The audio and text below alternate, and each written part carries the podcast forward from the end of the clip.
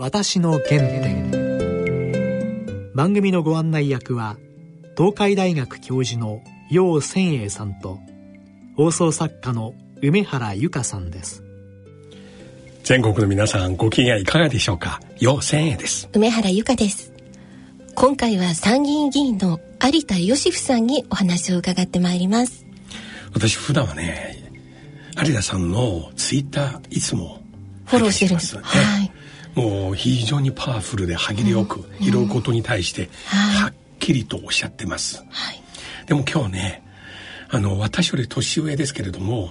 あの1960年代70年代の日本、はい、中国の文化大革命の頃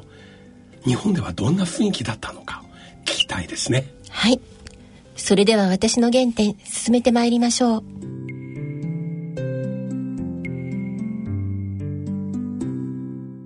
私の原点。有田さんよろしくお願いします、はい、よろしくお願いします。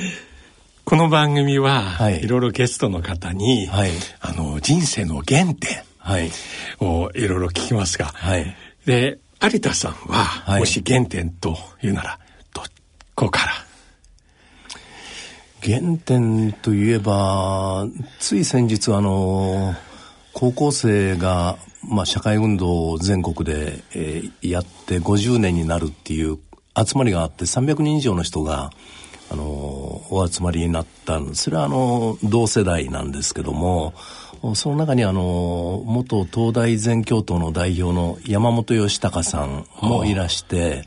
でその集会に出ていてああみんな年取ったなと思ったんですけれども、まあ、原点とあえて言うならばやはり高校時代ですかね。1968年69年。まあ、全世界で、えーまあ、中国で言えば文化大革命だしフランスの5月革命とかね、はい、アメリカもそうですけどもその時すでに高校生高校生です。1968年で高校何年生でした ?67 年入学ですから、68年は高校2年ですかね。どちらの高校ですか？京都のあお国高校という、はい、お生まれは京都ですか？生まれは京都です。小学校中学校高校ずっと京都で、えー生まれは京都で父親が労働組合の仕事やってたもんですから、えー、幼稚園の時に東京の新大久保に移って、えー、小学校4年で京都にまた戻って、はい、大阪の茨城市というところで茨城小学校それから養成中学という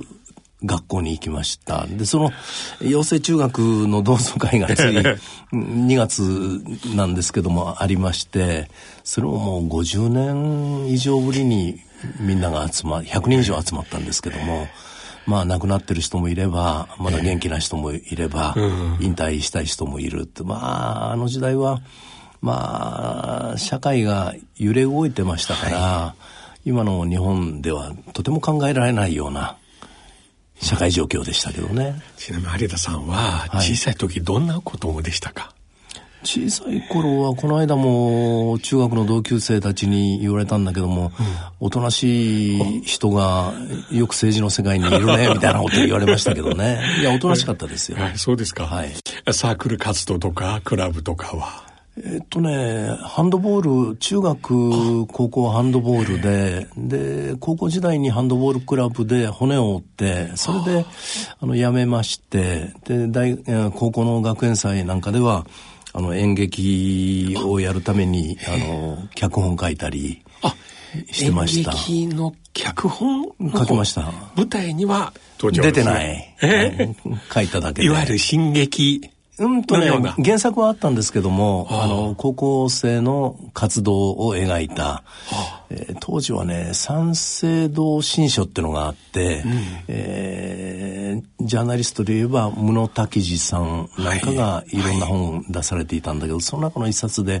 忘れもしない、あの、室さんじゃないんだけれども、栄線行進曲というなんかあの面白い高校生物語があって、うん、それを原点にしながら、E 線行進曲にしたのかな？E 線でどんな感じですか ?ABCDE ですね。の線、えー、はい。そういう演劇を。それは1960年代？それはね、1969年ですね。高校3年生の時。3年生。あ、当時も日本もちょうど小劇場演劇そうですの時代に突入しましたね。えー、あの、唐十郎。そうですね。寺山修司さん。えー、そうですね。えー、それをご覧になりながら。うん、それは、まあ、あの、東京ですからね、あの、彼らは、うん。京都でもそういうのはありましたけど、そういうところには当時は行ってないですけども、演劇文学には関心がありましたから、大学時代はあの社会科学研究会というサークルを作って、うん、京都にも作りましたけれども全国組織も作ったり。まあいろんなことやってきましたね。楽しかったですね。原点といえば原点ですね。それはいいですね、はい、演劇と政治はやはりヨーロッパの歴史から見ても、うん、結構関係ありましたよね。そうですよね。えー、チェクスロバキアの元パイル大統領もね、えーはいはい、あの、演劇の分野から政治にと、えー、だからそういう人たちが政治家になると言葉が違うんですよね。今の日本の政治家のレベルとは全く違って、うん、えー、表現力が彼のスピーチはとても素晴らしいですね。ですよね。えーだから私は今立憲民主党に所属してるんだけれども、うん、全体の会議で、うん、あの枝野幸男代表には、うん、あのスピーチライターをつけるべきだっていうことを提案してるんですけども、やはりしっかりした理念政策をどう伝えるかっていう時には言葉が決定的な力を持ちますから、それはあの作家であるとか、はい、あの専門家の力を借りるっていうのは大事だと思うんですよね。はい、あの特に今テレビの時代で各党の党首の ETR も本当に10秒15秒しか流さない時。に、えーはい。いかに歯切れよく、パンチなる言葉をね、喋、え。ー、るのが。はい、そういう意味ではね、はい、正直言ってね、共産党の方はね、はい、割とね、はい、センテンスシンプルで、えーあの耳に残りますね、うん、あれは個人個人の努力も当然あるんだけれども共産党の場合組織組織政党ですから、うん、あの共産党本部中央委員会にあの各分野の専門家っていうのが揃ってますから、まあ、その人たちの力が大きいと思いますけどね。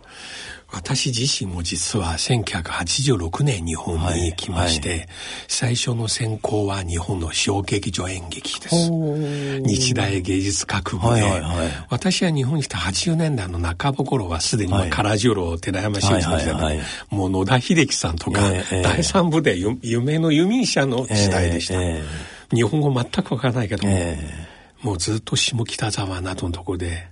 お芝居見てた、えー、そこで89年天文事件起きまして、はいはいはい、そこで演劇やっても中国変えられないと、はいはい、そこで方向転換して、えー、早稲田大学の大学院で政治学を、はい、その時先生から聞かれたんですね、はい、なぜ演劇だったのに政治に、えーえー、でそこで演劇と政治の関係を、社会主義国家で演劇やる人間は、はい、大体政治に興味あって、はい、政治を通じて何かメッセージを送ろうとするっていう話、えー、今日本ではそういう話なんか持てないような気もしますね。なんか芸人は政治語るなみたいな。そうですね、まああの私自身は井上久志さんが小松座を作った時に、はい、その第1回目から、あの演劇を見ているんだけれども、うん。うん、井上久志さんはまあ日本のシェイクスピアみたいな方でしたけれども、ね、やはり政治に強い関心を持っていたし、で、唐十郎さんたちの演劇には行かなかったけれども、うん、最近で言えば、あ、時々、あの、うん、奥様の演劇なんかは行ったりするんですけども、ついこの間もあの、手紙座というところの演劇とか、うん、まああの、坂手洋二さんの脚本の演劇とか、うん、まあ、小さいところにも本当にあの若い世代も集まってるっていうのは、やはりあの、そういう文化っていうのは、ちゃんと伝統としてあるんだなと思いましたけれども、ただそれを政治の分野に置き換えてみるとなんか2世3世4世とかもうなんていうの家業みたいに政治をやってる人たちがいるっていうのが、日本の政治の不幸なところだと思いますけどね。私は上海に行った頃この中国のまあ全部公立っていうか、はい、国立の,、あの劇団、えー、上海人民芸術劇というところに所属しまして、えー、俳優としてちょっと活動しましたけれども、今でも覚えてますが大学に入った時に、第1回目の授業、えー、上海の演劇大学、えー、我々の学科の主任の先生は、ロシアのスタニスラフスキーの言葉を引用して、良い俳優になる前、はい、まず良き市民になれ。ああ、なるほどね。つまり、喜怒哀楽をまず持って、はい、世の中の問題に対して態度を持たないと、えー、俳優として表情ないんですよ。えー今本当にそう思いますね。はい、えー、まあ個人的な人生ですけれども、えー、18歳から38歳まで共産党にいたんですよ。それで、まあ、あの、組織から追放されて、あ、そうですか。まあ大変な目にあったんだけれども。どうしたんですか、ちなみに。いやいや、あの、間違ったことは今でもやったと思ってないんですけれども。上に対してなんか。いやいや、あの、相反でもと。そうですね。そういうふうに見られたんでしょうね。だから当時支えてくれた人に言わせれば、あ共産党の幹部だったけれども、有田君、組織からこう処分されるぐらいいい仕事をしなきゃダメだよって言われたんです。え、日本共産党もそんなことあっるんですね。ありました。まあ、作家の小田誠さんと、共産党の副委員長だった、はい、参議院議員だったんですけれども、はい、上田幸一郎さんの対談を、はい、あの雑誌で、えー、あの僕が企画してやりまして、で、それは初め、もう一週間で全部売り切れて、えー、有田がホームラン打ったって言われたのが、その小田さんがある時あの、共産党の憲法論の批判をしたんですよ。で、それをきっかけに、小田誠を共産党に連れてきたのは誰だみたいなことになって、で、左門されて、そして会社をクビになって、まあ会社といっても共産党系の会社で、はい、雑誌っていうのはあの共産党の書記局の担当でしたから、中央委員会に関わるところで、それでクビになって、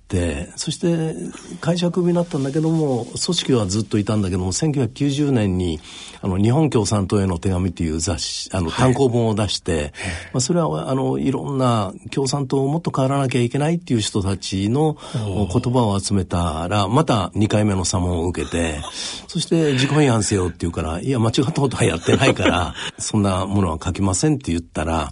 で、査問をずっと続けられて、半年経ってどうなりましたかって電話されたら、いや、もう半年前に、あの、席、なくなってますよ。って、まあ、いい加減な話で、まあ、あの、その時に、まあ、無職になったりして、一番大変な時に見た映画の一つが、中国映画の不要鎮。はい。文化大学名で大変な目にあって、えー、僕全然そその中で、はい、えー、主人公が、はい、豚のようになっても生きろそうです。それが一番励まされた。しかし今の話はまさに文化大学名に似てますね。はい。はい、日本でそういう話あると思いませんでした？だから日本共産党がもっと柔軟になって、えー、他の政党とも統一的な動きを取るような組織に変わったらいいねという。最近は少しそうなってますよね。だからね、今全国に選挙の応援なんか行くと、こっそりと、まあ、特に弁護士さんが多いんだけれども、はい。有田さん、あの時、あなたが書いた、作った日本共産党への手紙、よかったですね、って言って、現役の共産党の人たちが、あの声かけてきますけども、だからあれからもう90年ですから、90年、まあ、30年経つのかな。なるほど。間違った内容の本だとは今でも思ってないんで。有さん、実は中国はね、はい、中国共産党嫌いの知識人は、はいまあ、よく日本共産党の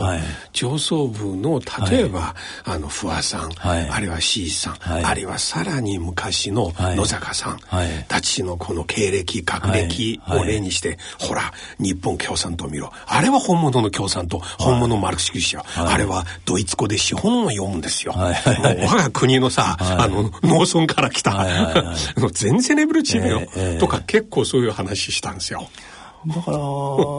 さっき言った小田誠さんと上田浩一郎さんの対談をやったっていうのは僕はもう高校時代から、うん、あの上田浩一郎さんっていう方を尊敬をしていて、はい、まあ、不破鉄道さんのお兄さんなんですよね、はい、もうお亡くなりになりましたけれども、うん、いろんなことを教えられて、まあ、政治のこと理論のことだけじゃなくて、うん、美味しい紅茶の飲み方とか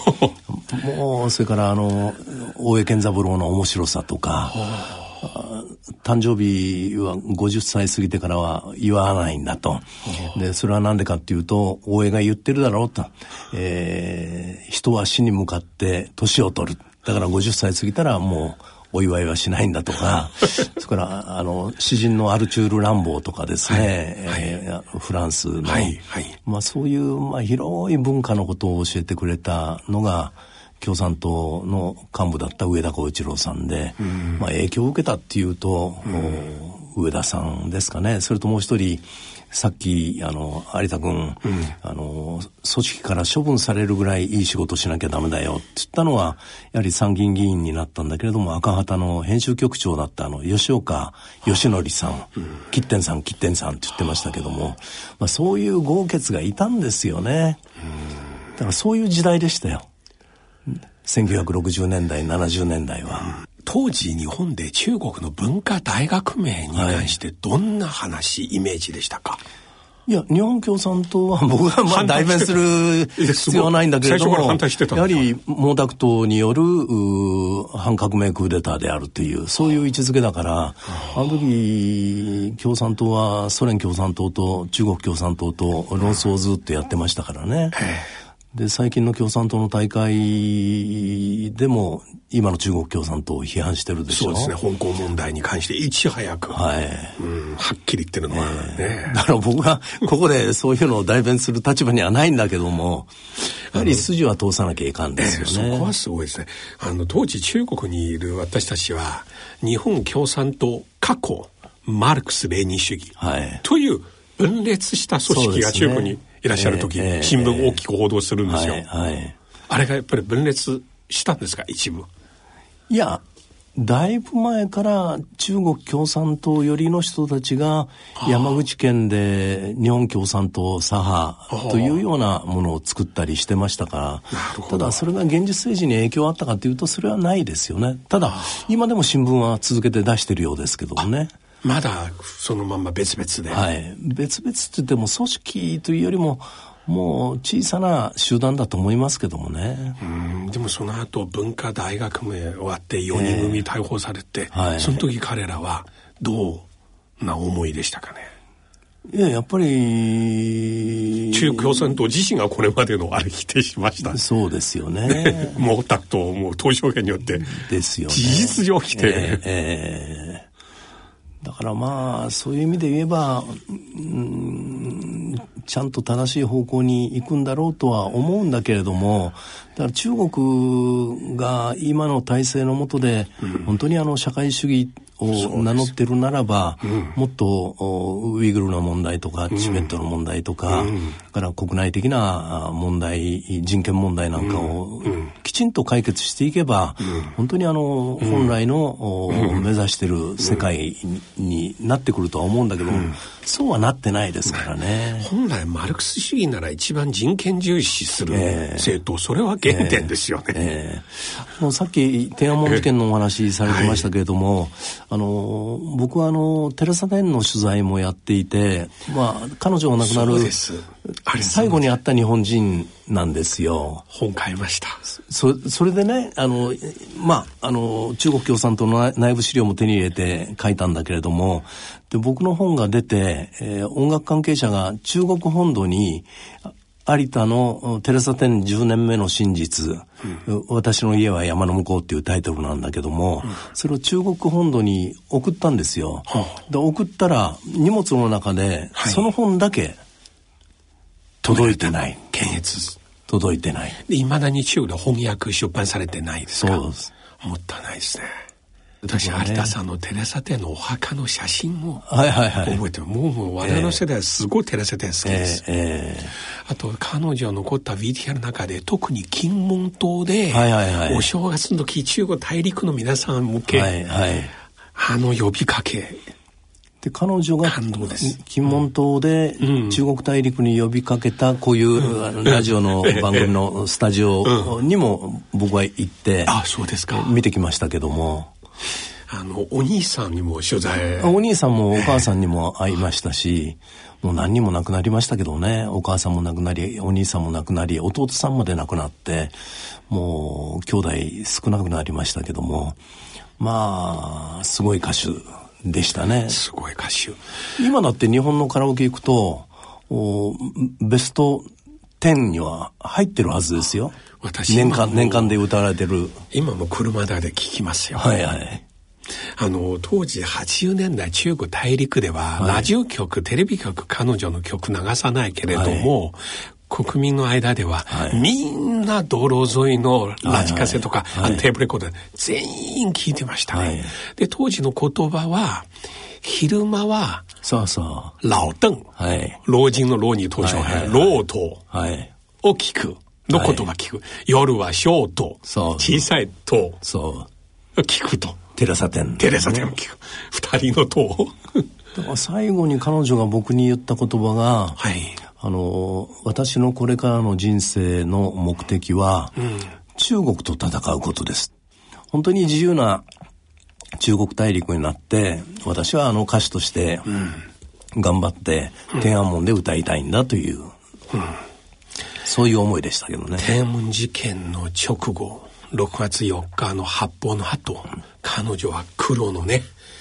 立ち幕巻いて、発砲の前なんですよね。えー発砲の前あれば、いや、あの応援のステージの姿、本当に、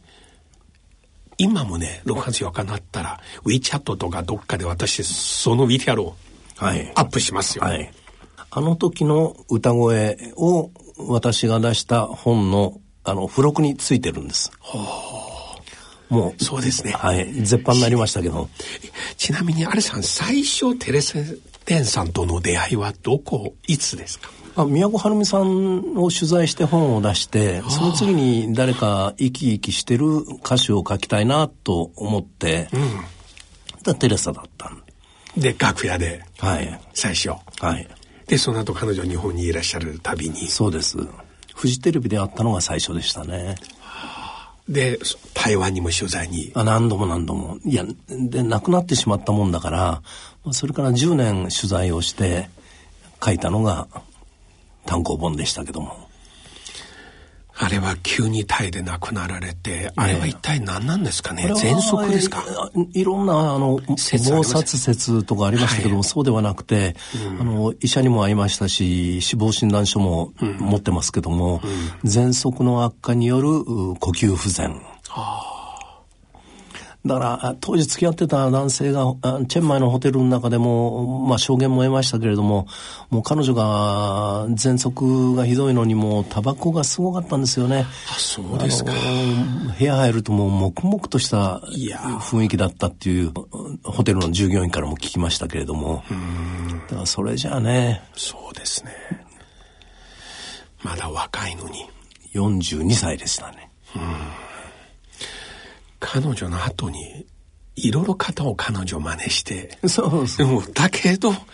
まあの声は出ないですね。あのリズム感、もう、し中国語の美しさ、ええ。大陸の歌手よりも綺麗な北京語で。だからあの中国の宋の時代の詩に曲をつけた「タンタンユーチョン」っていうんですか？そうですあれは彼女が好きでそして亡くなる前にも次の作品で唐の時代の詩に曲をつけようっていう準備もしてたんだけれども、まあ、残念ながら亡くなってそれは実現しませんでしたけどね。そうですね。有田さんとテレサテの話、そして共産党の話、今日はこの二つ私、聞けると思いませんでしたが。全然準備してたのとは違う内容になってそれはもう本当に。で、テレサ・テンさんに対して、日本では一部のメディア、また、まあ、あの、タブロイド紙は、あれはスパイだとかそういう話もありましたよね。それはもうスパイだと言った人を直接取材をして、えー事実を突きつけたら、あの、嘘だっていうことを白状しましたからね。本当に失礼だ。ええまあ、台湾の軍に協力してたのは事実ですから、まあ、それはあの、スパイとは全然違う話でね。それはもう、あの時代の宣伝や慰問活動、ええええそれはもう、で、彼女の両親も大陸から、そうです、そうです。ね、はい。台湾の軍属たちのええええグループですよね。はい。だからまあ今生きてたら66、うん今年7になったのかな？まだ。1月で。ただ歌ってるのはどうかなと思いますけどね。今でも大陸の観光客台湾に行くと、はい、お墓はいはい。参りますね。ねお墓も何度も行きましたけれども、うん、あの葬式も行きましたけども、うん、ちょうどオウム真理教の事件で一番忙しかった時だけれども彼女は3月20日に地下鉄サリン事件が起きて、はい、彼女が5月8日に亡くなったのかな。はあ、だからその直後のお葬式にも行って。テレサ・テンさんのこの中国大陸への思い、はい、いつか大陸に帰る、はい、あの思いは今台湾では若い世代の間では、うん、もうどんどんどんどん薄れてきましたね。そうでしょうね。まあだからこれからは中国、台湾、まあ日本、うん、アジアの、まあ北朝鮮も含めてですけれども、本当に世界の中で役割を果たさなきゃいけないんで、うん、えー、日本で言えば、日本外交で言うと日中国交回復それから韓国との回復もできて、日露もできたけれども、うん、北朝鮮との間だけ国交正常化がないっていうのは、ね、これはあの安倍さんは今あ戦後外交の総決算とおっしゃってるんだけれども日本と北朝鮮の問題も拉致問題も私はずっと取り組んでるんだけども、うんそうね、まあ、そういうこともあの克服していかなきゃダメだと思いますけどね。かつての中国を経験した私から見れば、えー、北朝鮮の今のね、はい、全ては、昔の中国と似てるなと。そうですね。えー、まあこの頃中国少し逆戻りの傾向も出てきましたけれども、はいはい、まあまあ、儒教の社会主義ですよね。そうなんですよ。この儒教の社会主義で実になんか何とも言えないね。ねキューバ社会主義とまた違いますね。ねキューバは陽気ですからね。陽気ですよ。ね、うん。全然違いますね、うん。逆に日本や中国とかね、はい、東アジア、社会制度異なってもなんか共通点ありますね。はい。うん。保守的な部分は。そうですね。うん、まあ日本で言えばまあ戦前も含めてだけれども、うん、まあ今の社会もそうだけれども、なんか流されていく、メダカがくるくるくるくるみんな一緒に回るように、えー、そっちに一方向に行ってしまうっていうのは、もっと個人がね、独立して。そうなんですよ。大衆全体が同じ方向に向かっていく、はい、熱くなるっていう、えー、これは東アジアの政治の風土の中で非常に特徴的ですね。本当ですよね。中国もそうです。文化大学名4人組は悪いとか言っても、はいはい、まあ一種の集団ヒステリックですよ。えー、それを支えたのは国民ですからね。えーこれ非常に怖いですよ。えー、うん、ポピュリズムに迎合する政治家また出てくるし。えーえーやはりさん、本当に、このような話、一回だけじゃとても足りませんね。全然、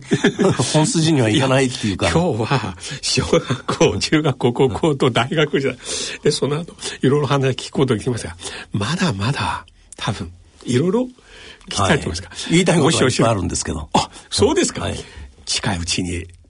もしよろしければ。はい。それで、一つだけ告知をしたいのは、ぜひぜひ。今、あの、立憲民主党の沖縄県連の代表をやってるんですよ。それで、あの、定期的にあの、琉球沖縄セミナーという講演会を、はい、あの、沖縄の那覇市でやってまして、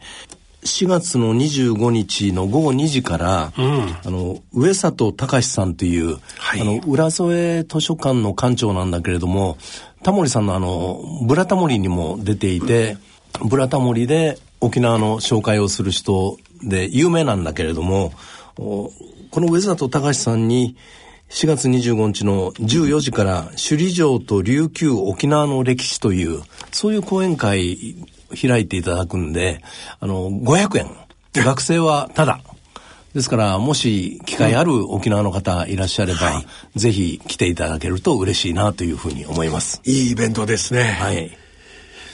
ありがとうございます。またこのようなイベントを行うときに、はい、今日のような原点の話と一緒に、はい、ぜひまたいらっしゃってください。はい。今日どうもありがとうございました。ありがとうございました。私の原点。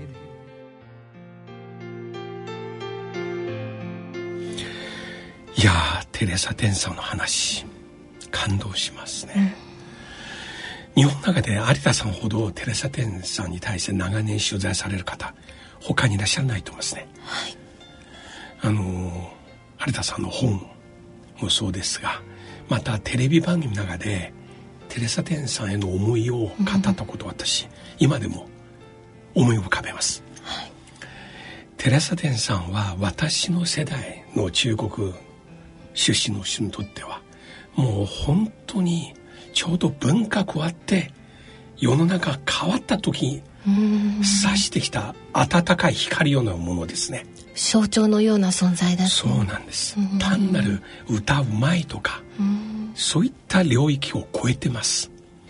今度機会ありましたらもっと有田さんに聞きたいと思います